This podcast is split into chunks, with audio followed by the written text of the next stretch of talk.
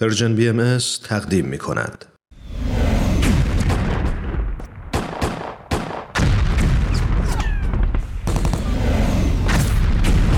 معماران صلح.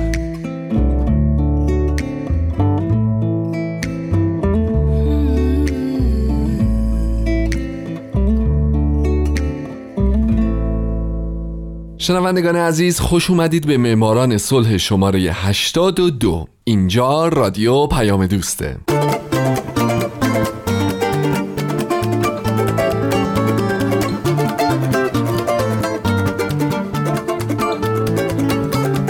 درود به شما فارسی زبانان این دهکده جهانی. من هومن عبدی هستم. به معماران صلح خوش اومدید، برنامه‌ای که اختصاص داره به برندگان نوبل صلح، اختصاص داره به زنان و مردان و سازمان‌ها و مؤسساتی که یا صلح دغدغه همیشگیشون بوده یا اگرم نبوده اونجایی که باید قدم بلندی برای صلح جهانی برداشتن و باعث شدن دنیای پر از جنگ ما بدتر از چیزی که الان هست نباشه.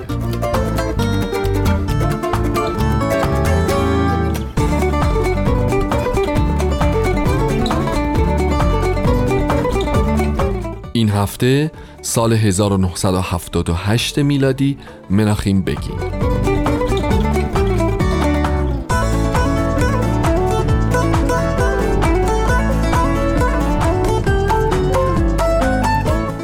همونطور که میدونین در سال 1978 انور سادات و مناخیم بگین مشترکاً به خاطر پیمان صلح کمپ دیوید برنده جایزه نوبل صلح شدند. من در برنامه 80 و 81 معماران صلح به انور سادات پرداختم و حالا نوبت میرسه به مناخیم بگین. او در 16 آگوست 1913 در برست که اون موقع مال شوروی بوده و حالا مال بلاروسه به دنیا اومد و در سال 1992 در اسرائیل درگذشت. مناخیم بگین سیاستمدار اسرائیلی، بنیانگذار حزب لیکود و ششمین نخست وزیر دولت اسرائیل بوده و به عقیده من از اون دسته از افرادیه که شاید صلح دغدغه همیشگیش نبوده، اما اونجایی که باید قدم بلندی برای صلح جهانی برداشته و باعث شده ما الان تو دنیای بهتری زندگی بکنیم.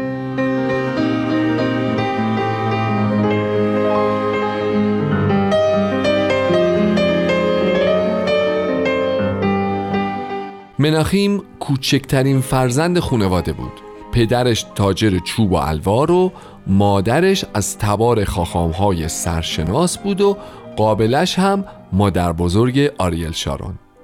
مناخیم غالباً تحصیلاتش رو در مدارس دینی یا مدارسی که با جنبش مذهبی صهیونیسم پیوند داشت گذروند و بعد ادبیات کلاسیک و بعدتر در دانشگاه حقوق خوند و همونجا فنون سخنوری رو یاد گرفت. از همون زمان به جنبش‌های دینی و سیاسی یهودی علاقه داشت و به جاهای مختلف به خصوص تو لهستان سفر میکرد تا برای اینجور جنبش‌ها حامیان جدید پیدا بکنه. در جریان یکی از این سفرها بود که با همسر آینده‌اش آشنا شد و در سال 1939 با الیزا آرنولد ازدواج کرد و این دو صاحب سه فرزند شدند.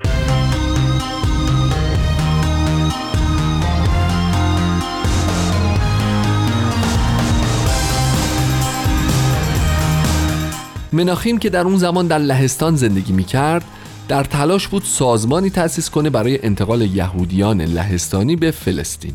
در سپتامبر 1939 بعد از حمله آلمان به لهستان او و بسیاری دیگه از ورشو فرار کردن به ولینوس کنونی، اما بالاخره این فرارها نتیجه نداد و در سپتامبر 1940 دستگیر شد و به 8 سال کار اجباری در اردوگاه‌های گولاک محکوم شد.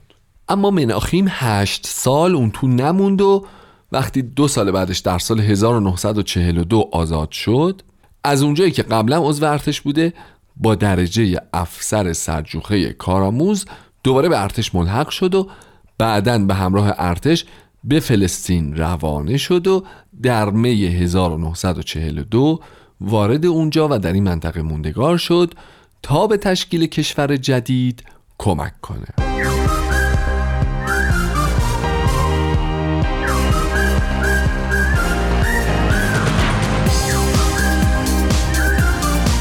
خیلی زود بگین فعالیت‌های نظامی و سیاسیش رو شروع کرد و به آرگون که یک گروه صهیونیستی زیرزمینی بود ملحق شد.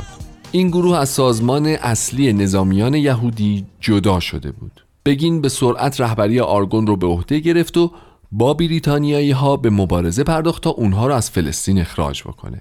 همچنین آرگون که معتقد بود به مبارزات مسلحانه، در طی مبارزاتش باعث کشته شدن بسیاری از بریتانیایی‌ها، اعراب و یهودیان شد. این مسائل باعث شد که آژانس یهود به ریاست دیوید بنگوریون که با کار مستقل آرگون مخالف بود، به مخالفت آشکار و جدی با اونها بپردازه و حتی اونها رو به عنوان دشمن ملت یهود تقبیح بکنه و به تعقیب اعضای آرگون بپردازه تا اونها رو دستگیر و تسلیم مقام‌های بریتانیایی بکنه.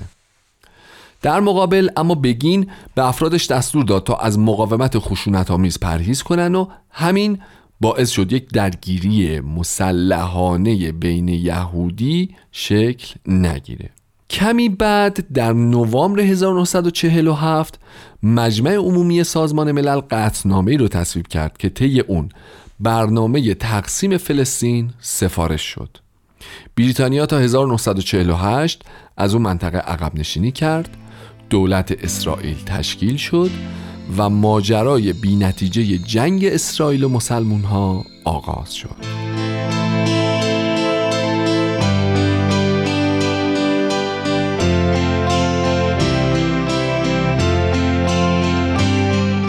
خیلی نگذشت که مناخیم بگین یکی از دو برنده جایزه نوبل صلح در سال 1978 قبول کرد آرگون رو منحل کنه و از آگوست 1948 او و دیگر اعضای فرماندهی آرگون حزب سیاسی دست راستی آزادی رو تشکیل دادن. حزب او منتقدان جدی زیادی داشت، از جمله آلبرت اینشتین و خاخام‌های یهودی. اونا حزب بگین رو متهم می‌کردن که شبیه حزبای نازی و فاشیست فعالیت می‌کنه. اما این حزب تونست در مجلس 14 کرسی رو کسب کنه. با این وجود در سالهای بعد این حزب نتونست موفقیت‌های اولیه‌اش رو تکرار کنه. سالیان سال بعد در سال 1973 آریل شارون پیشنهاد تشکیل جبهه‌ای از احزاب مخالف دولت رو داد که با استقبال بگین مواجه شد و چند حزب مخالف دولت به هم پیوستن و لیکود رو تشکیل دادن، اما باز هم نتونستن سهم قابل توجهی در مجلس به دست بیارن. اما پیامدهای جنگ یوم کیپور که باعث سرخوردگی عمومی و قطع امید از دولت شده بود باعث شد که لیکود از این موقعیت استفاده کنه و بالاخره این حزب به ریاست بگین در 1977 با اکثریت قاطع در انتخابات پیروز شد و او شد یک قهرمان در اسرائیل، چرا که تونسته بود حزب حاکم رو به زانو در بیاره.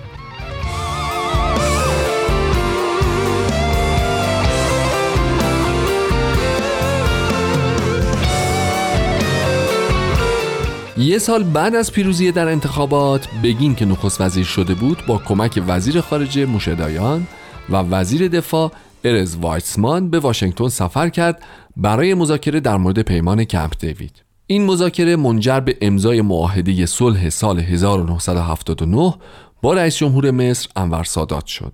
بر اساس شرایط توافقنامه که رئیس جمهور آمریکا جیمی کارتر میانجیگر اون بود، اسرائیل قرار شد شبه جزیره سینا رو تماماً به مصر واگذار بکنه. این پیمان نقطه عطفی در تاریخ خاورمیانه رقم زد، چون این نخستین باری بود که یک دولت عرب مشروعیت اسرائیل رو به رسمیت میشناخت. از سوی دیگه چهره عمومی بگین تقریباً یک شبه از یک تندروی ملیگرای بی‌مسئولیت به دولتمردی با ابعاد تاریخی تغییر پیدا کرد. این تصویر در سطح بین المللی پررنگتر شد و با دریافت جایزه صلح نوبل سال 1978 به همراه سادات به اوج خودش رسید.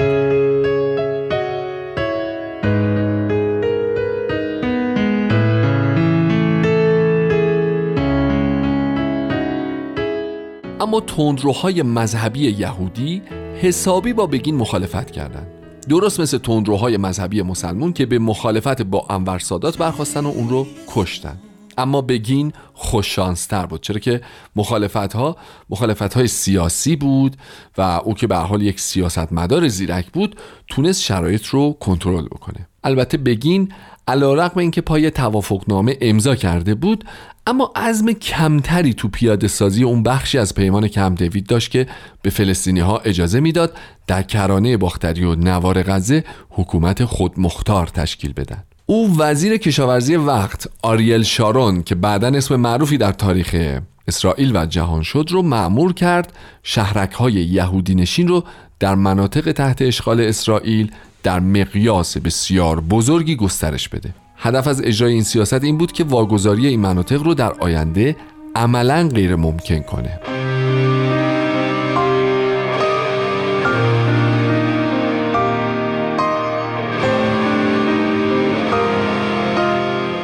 در تاریخ 3 مارس سال 1992 بگین در آپارتمانش دچار یک حمله قلبی شدید شد و به بیمارستان منتقل شد. او تا 6 روز شرایط سختی داشت اما اونقدر ضعیف شده بود که بدنش تحمل نکرد و در 9 مارس 1992 قلبش از کار ایستاد. همون روز برای او مراسم تشییع جنازه با حضور 75000 نفر در اورشلیم برگزار شد و بگین رو مطابق وصیتش در گورستانی در کوه زیتون در کنار همسرش به خاک سپردند.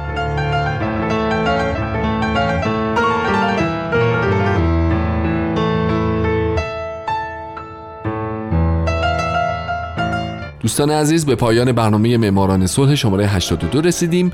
من هومن عبدی هستم و امیدوارم شمایی که امروز شنونده این برنامه بودید در آینده برنده جایزه نوبل صلح باشید.